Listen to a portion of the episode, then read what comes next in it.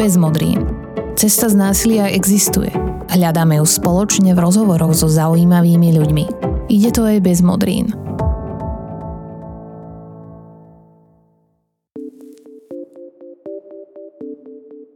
Väčšinou iba buble pod povrchom, no občas vykypí a potom sa množstvo ľudí čuduje, odkiaľ prišla. Šikana zväčša máme tendenciu byť taký vlastníkom pravdy, že si povieme, že môže za to rodina, môžu za to rodičia, môže za to škola, môže za to riaditeľka, ktorá niečo neriešila.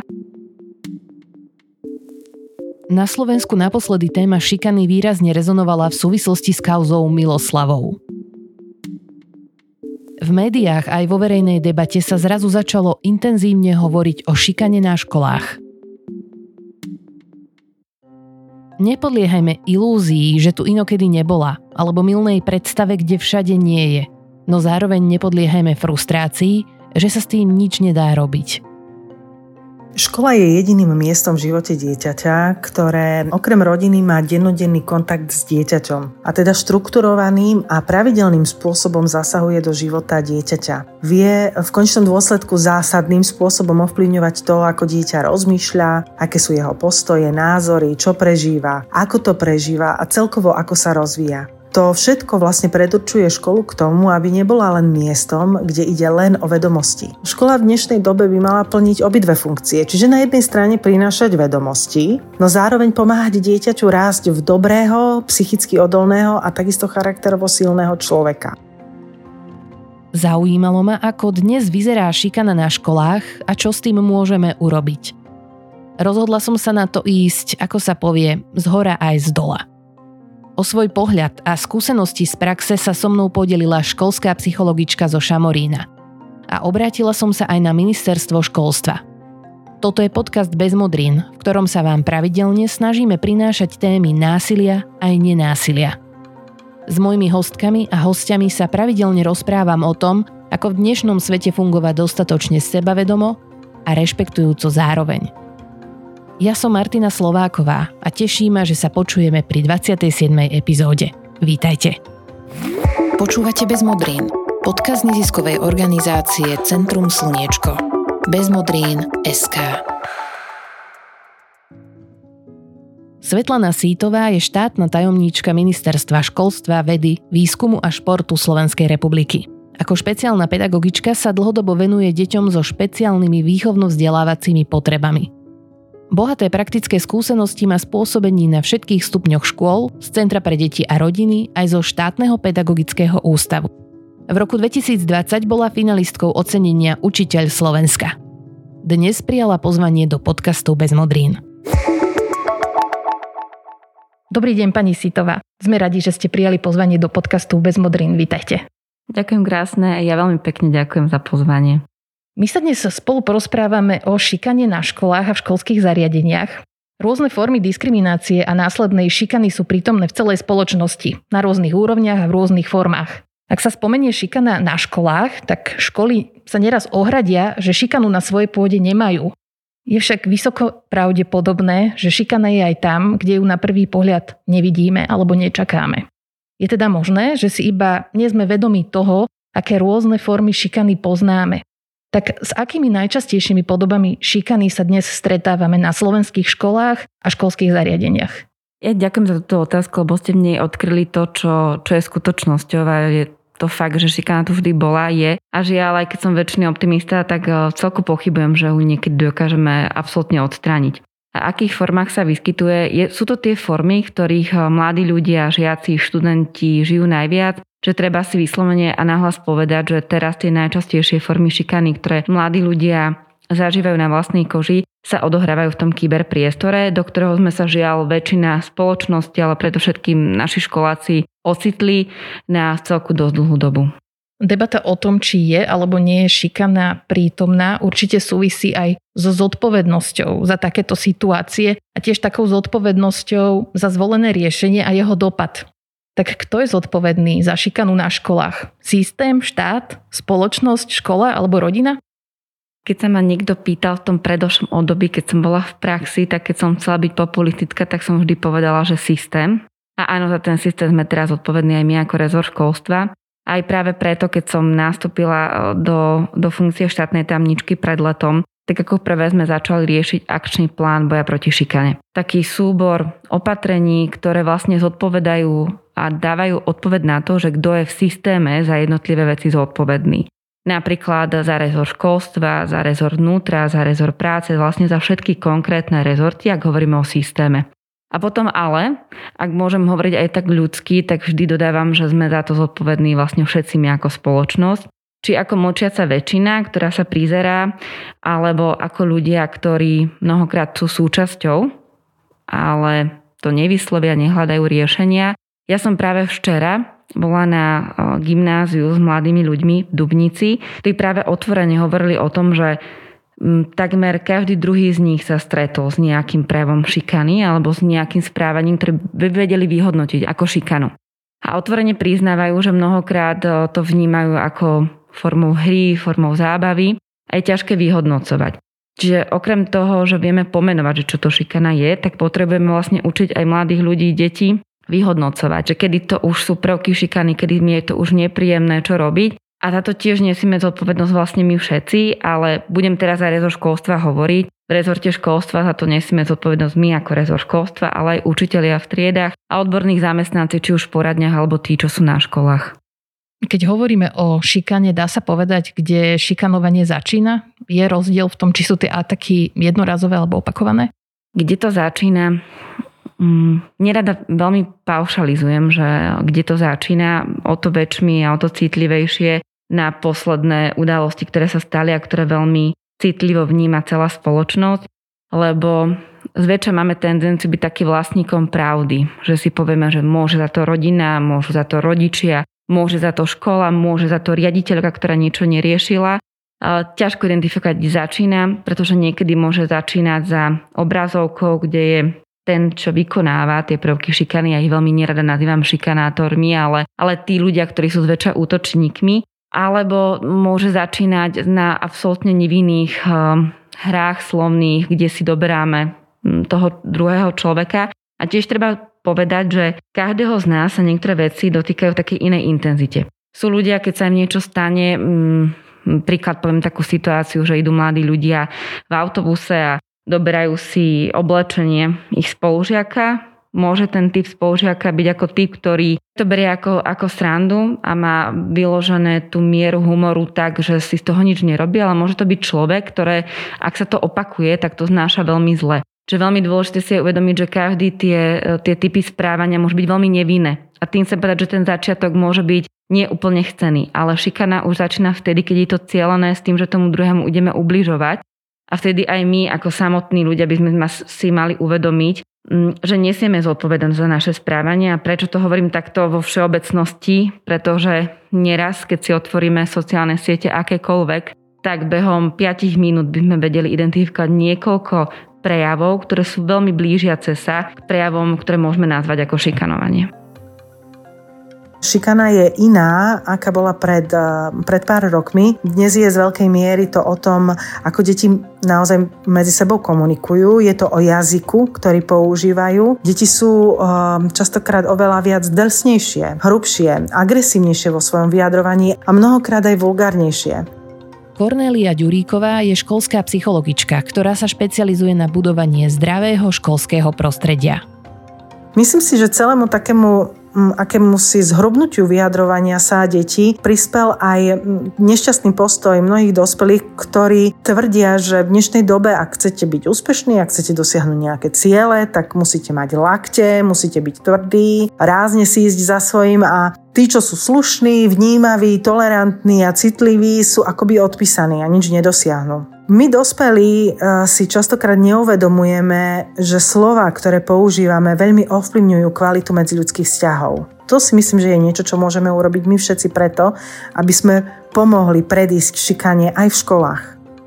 S foriem šikany sa najčastejšie objavuje urážanie, posmievanie, ohovárenie. Väčšina z toho prebieha na sociálnych sieťach ale bohužiaľ aj osobne. No a v poslednom období sa opäť k tomu pridalo aj fyzické, fyzické násilie. Za mimoriadne dôležité pri, e, pri šikane e, považujem tzv. mlčiacu väčšinu. Práve táto mlčiaca väčšina musí nájsť silu a odvahu nemlčať. Šikana sa však musí začať riešiť o mnoho, o mnoho skôr, ako sa čokoľvek prevalí, alebo ako vôbec ku niečomu takému dôjde. Je to v prvom rade o ľudskom záujme, o záujme o človeka, o dieťa. Schopnosť počúvať otvoreným srdcom, so záujmom, mať otvorenú myseľ, nemoralizovať a naozaj sa snažiť vytvárať dlhodobé, bezpečné prostredie, v ktorom vládnu dobré medziľudské vzťahy.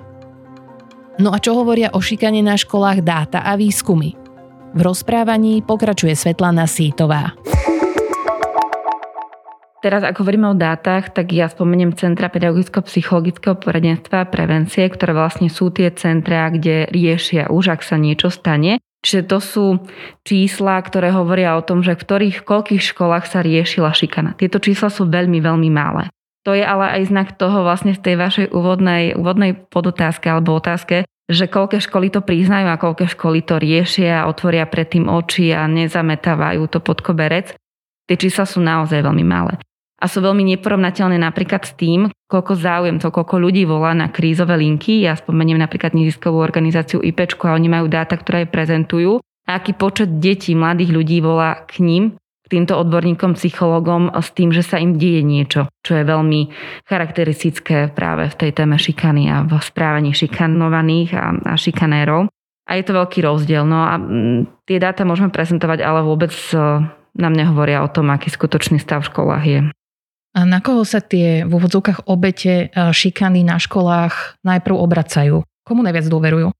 Bol robený prieskum alebo výskum pod záštitou výskumného ústavu detskej psychológie a patopsychológie, ale rovnako túto tému veľmi intenzívne už dlhodobo rozpracová aj Ústav zdravia na Košickej univerzite pod pani profesorkou Maderas Geckovou. Väčšinou sa obracajú na rovesníkov mladí ľudia. To je tá priorita, to je tá drvivá väčšina, to zastúpenie, že ak sa mi niečo deje, tak to práve rovesníci.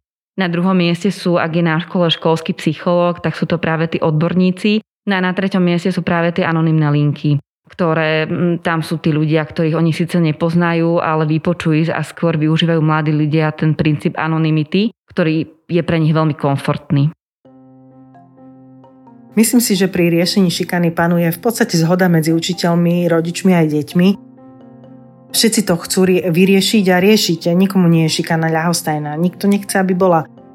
Učitelia ale častokrát nevedia, čo presne robiť, ako postupovať, keď, sa, keď o niečo tam, niečom takom sa dozvedia. U koho hľadať podporu. Majú strach a častokrát ani nevedia e, povedať, kto zlyhal, či oni alebo rodičia nevedia, čo majú vlastne robiť. Panuje u nich relatívny chaos. Nevedia, do akej miery majú takisto do celej záležitosti vstupovať a myslím si, že mnohým vo všeobecnosti chýbajú aj sociálno-emocionálne zručnosti.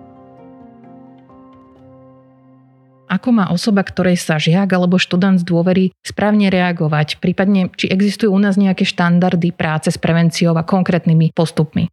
Okrem toho spomínaného akčného plánu boja proti šikany, ktorý bol schválený v podstate v januári na vláde, tak okrem toho v rezorte školstva je to je taká, smernica čo robiť, keď sa v škole deje niečo v oblasti šikany, či už v rámci prevencie, ale potom aj intervencie. Táto smernica, žiaľ, ktorá je ešte platná stále, je veľmi zastaralá. My teraz v tomto období aj s kolegami zo Slovenskej komory učiteľov pripravujeme novú smernicu.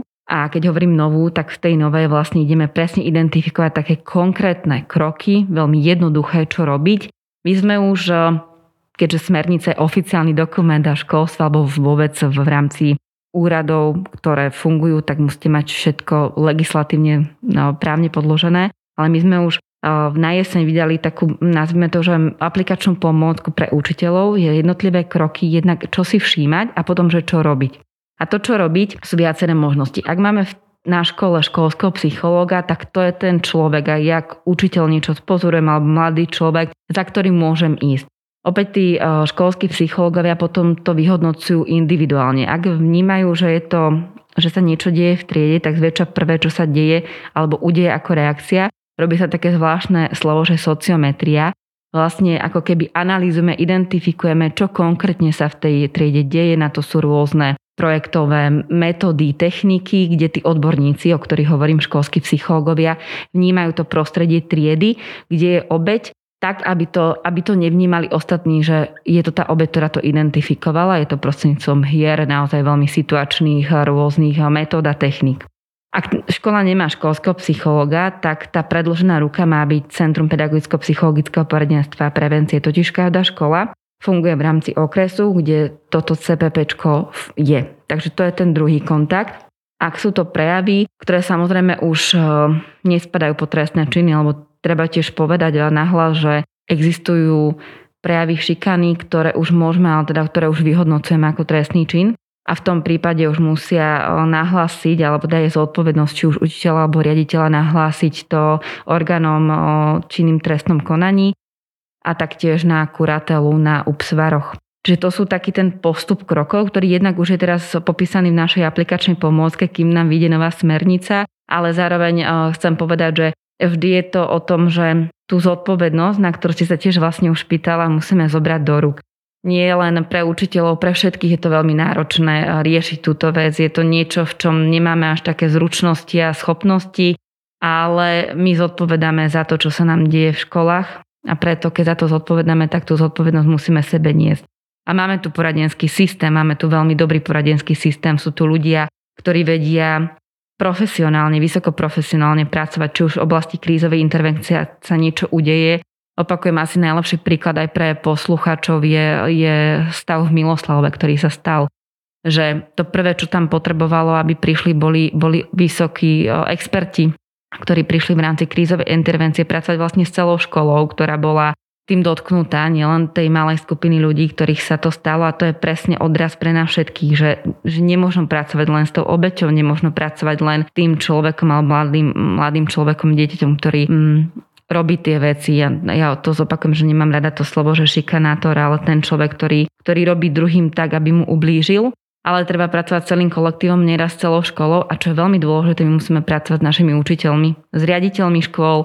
My sme k prvému druhý vyšla vlastne taká nová vyhláška o funkčnom vzdelávaní, tiež také zvláštne slovo a čo to v praxi znamená, že v rámci vzdelávania našich riaditeľov na školách, tak sme im pridali takú povinnosť, ale povinnosť v rámci toho, že oni to vzdelávanie aj tak musia absolvovať, ktoré sa priamo dotýka, že čo robiť v oblasti prevencie a riešenia um, šikany na škole.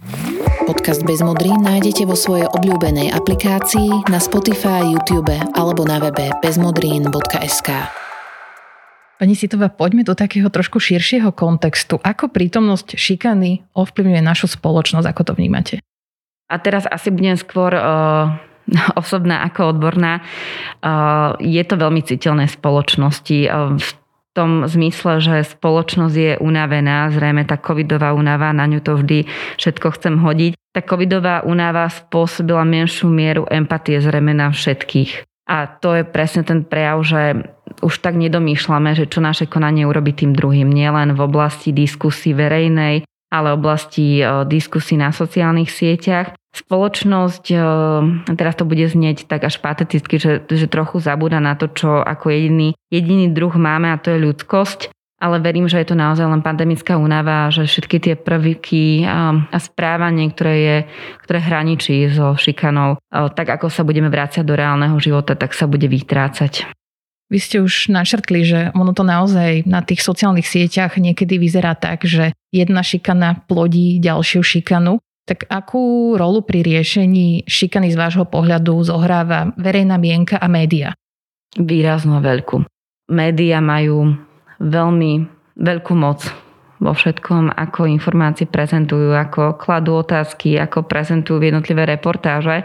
Vždy som aj ešte predchádzajúcom období, keď som pôsobila na vysokej škole, mojim študentkám hovorila, že nech si skúsia jednu tému pozrieť na viacerých televíznych reláciách alebo televíznych novinách a, a popíšu, aké dojmy to v nich spôsobilo. Média u nás na Slovensku sú mimoriadne dôležité pri všetkých spoločenských témach a vďaka ním sa mnohé veci spoločnosti posúvajú ale čo si musíme uvedomiť, že mm, to ako niektoré veci posúvajú, prezentujú, tabuizujú alebo nehovoria, nehovoria o tom, alebo naopak hovoria až príliš, tak ovplyvňuje celú spoločnosť. a preto ja vnímam ako neskutočne dôležité mať ich ako partnerov pri hľadaní riešení mnohokrát. To znamená, že aj keď identifikujeme akýkoľvek problém, ktorý sa odohral na školách, je fajn, ak tej reportáži odznieje, čo robiť. Taký návod. Spoločnosť uznajte, no kto bude čítať akčný plán boja proti šikane a kto si ho otvorí, ale ak ho odprezentujeme v médiách, aspoň tri kroky z neho, ak si povieme, že áno, je tam to, že je tu linka, viem, viem kontaktovať tú moju poradňu, ktorá tam je v okrese, viem to nahlásiť človeku, mám tam telefónne číslo a mail, kde keď sa mi niečo deje, tak je to anonymné a ten človek mi poradí, čo ďalej že ak to odprezentujeme, tak rýchlejšie a intenzívnejšie sa to dostane k celej spoločnosti. A prizná sa, že tam bola čas nejaká podotázka, na ktorú som možno nezodpovedala, ale ak, ak môžem, tak aj v, tejto, v tomto momente, ja som to už raz urobila, mám takú prozbu všetkým médiám, že oni sú veľmi silným partnerom, ako tá spoločnosť akékoľvek témy uchopuje a že ak hovorím o tej zodpovednosti, ktorú som tu už vyslovila, tak tiež nesú veľkú mieru e, zodpovednosti za to, akej spoločnosti pánujú niekedy niektoré nálady. O tom, akú moc majú médiá v kolektívnej nálade a verejnej mienke, sa v tomto podcaste rozprávame často. Množstvo rozličných emócií prináša aj vojna na Ukrajine a živnou pôdou šikany je inakosť. O tom, ako s deťmi hovoriť o vojne, sme písali aj na webe bezmodrín.sk. Zaujímalo ma, aké odporúčania vydalo v tejto súvislosti ministerstvo školstva. A tiež to, ako je slovenské školstvo pripravené na príchod ukrajinských detí do slovenských škôl. Práve situácia na Ukrajine priniesla aj do našich škôl väčšiu potrebu rešpektu, tolerancie, akceptácie inakostí a zvýšenú potrebu po, po inkluzívnom vzdelávaní.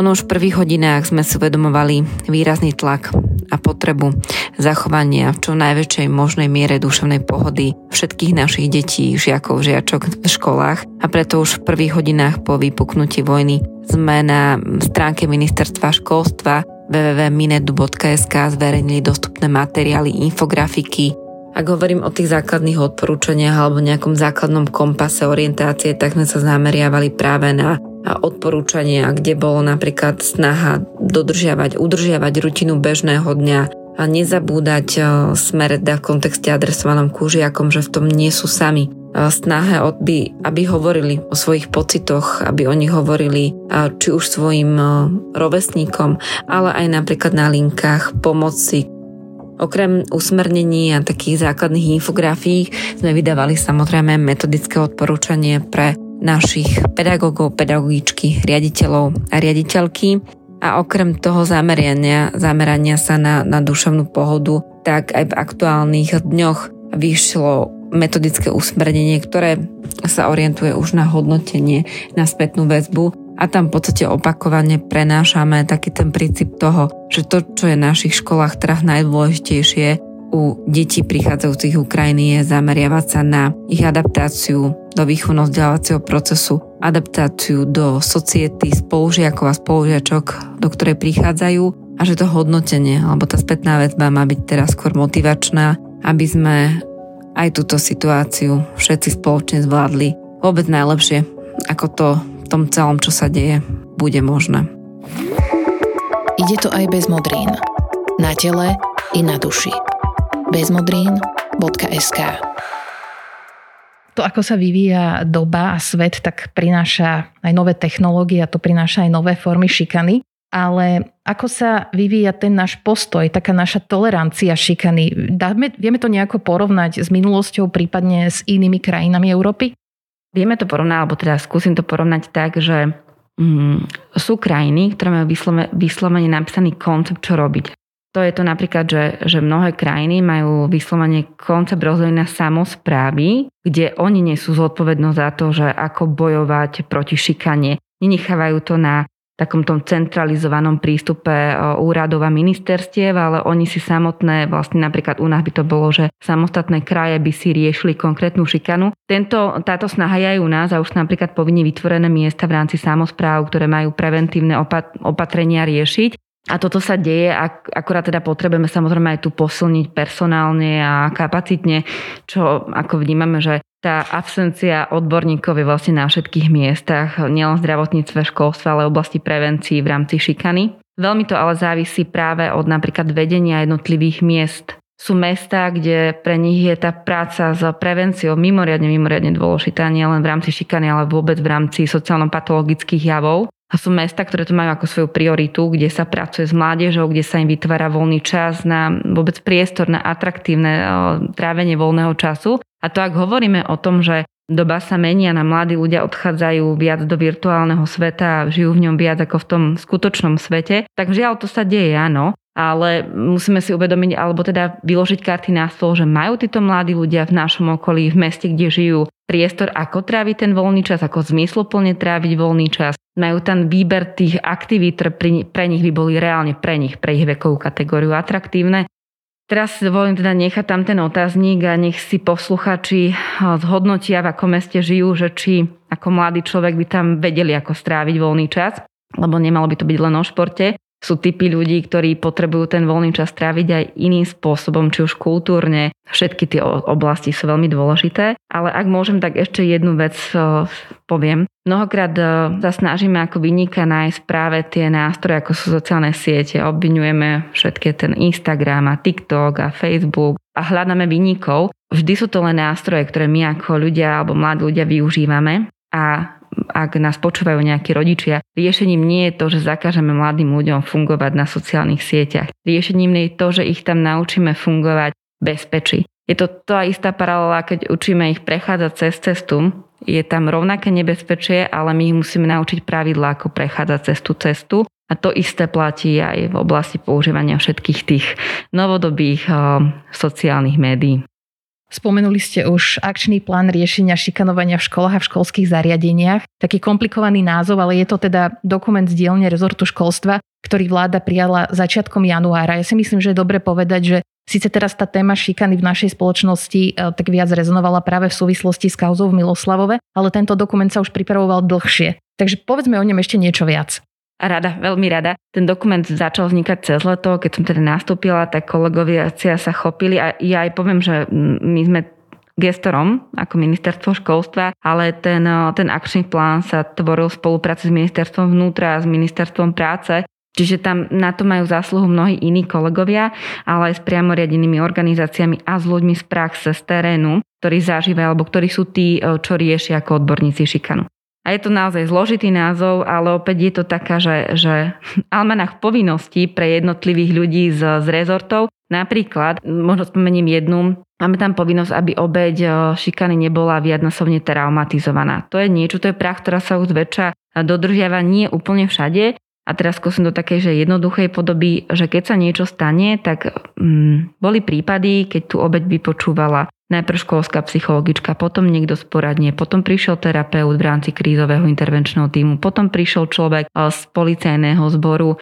Tá obeď tu výpoveď dávala 4, 5, 6, 7, 8 krát a vlastne to, čo si uvedome, ak sa nám stane niečo nepríjemné a opakovane o tom hovoríme, tak opakovane sme traumatizovaní. Iná vec je, keď ideme na terapie, to je úplne iný systém. Čiže napríklad tam je tá dôležitosť toho, aby títo jednotliví odborníci o sebe vedeli, spolupracovali a boli tam kontaktné body, aby vedeli, že kto to koordinuje, kto je tá hlava, aby tá hlava hovorila tým ostatným kolegom, aký je proces a kedy jednotlivé veci sa dejú, aby práca s obeťou bola citlivá, aby sme v prvom rade na piedestali mali tú, mali tú obeť a nie a byrokratické procesy, ktoré samozrejme sú dôležité. Akčný plán je teda zložitý názov. A ja som spomínala jednu vec, ale je tam napríklad povinné vzdelávanie, ako som spomínala riaditeľov, je tam vzdelávanie pre učiteľov, poskytnúť im také, že celoživotné vzdelávanie v rámci práce v riešení šikany. Sú tam mnohé kontaktné vlastne linky na ľudí, ktorých tu už my dnes máme. Tiež neobjavujeme teplú vodu, je mnoho organizácií,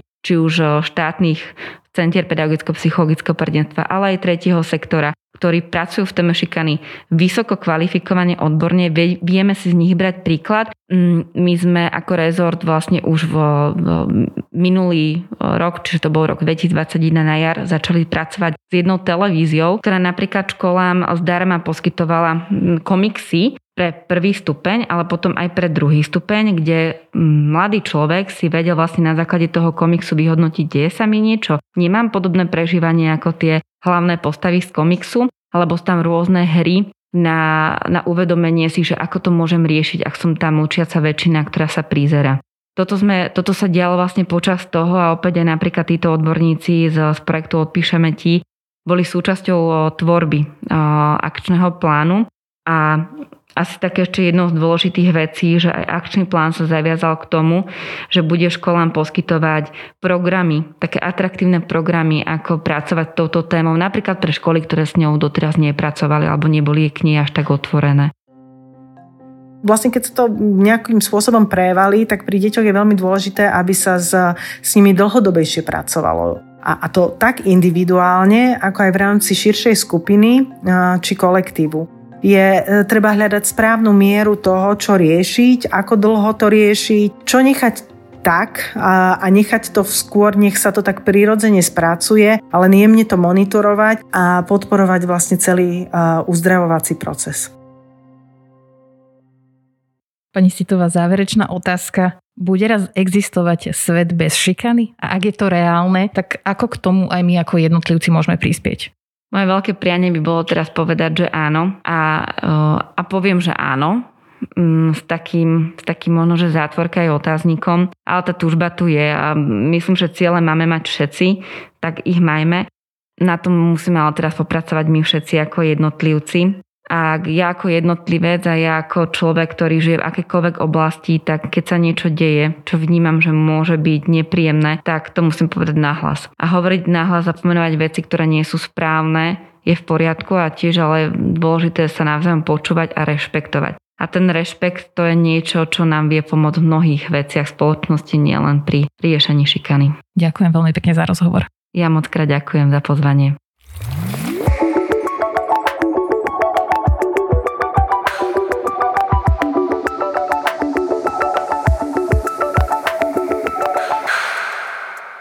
Tento projekt je realizovaný s finančnou podporou Ministerstva spravodlivosti Slovenskej republiky v rámci dotačného programu na presadzovanie, podporu a ochranu ľudských práv a slobôd a na predchádzanie všetkým formám diskriminácie, rasizmu, xenofóbie, antisemitizmu a ostatným prejavom intolerancie.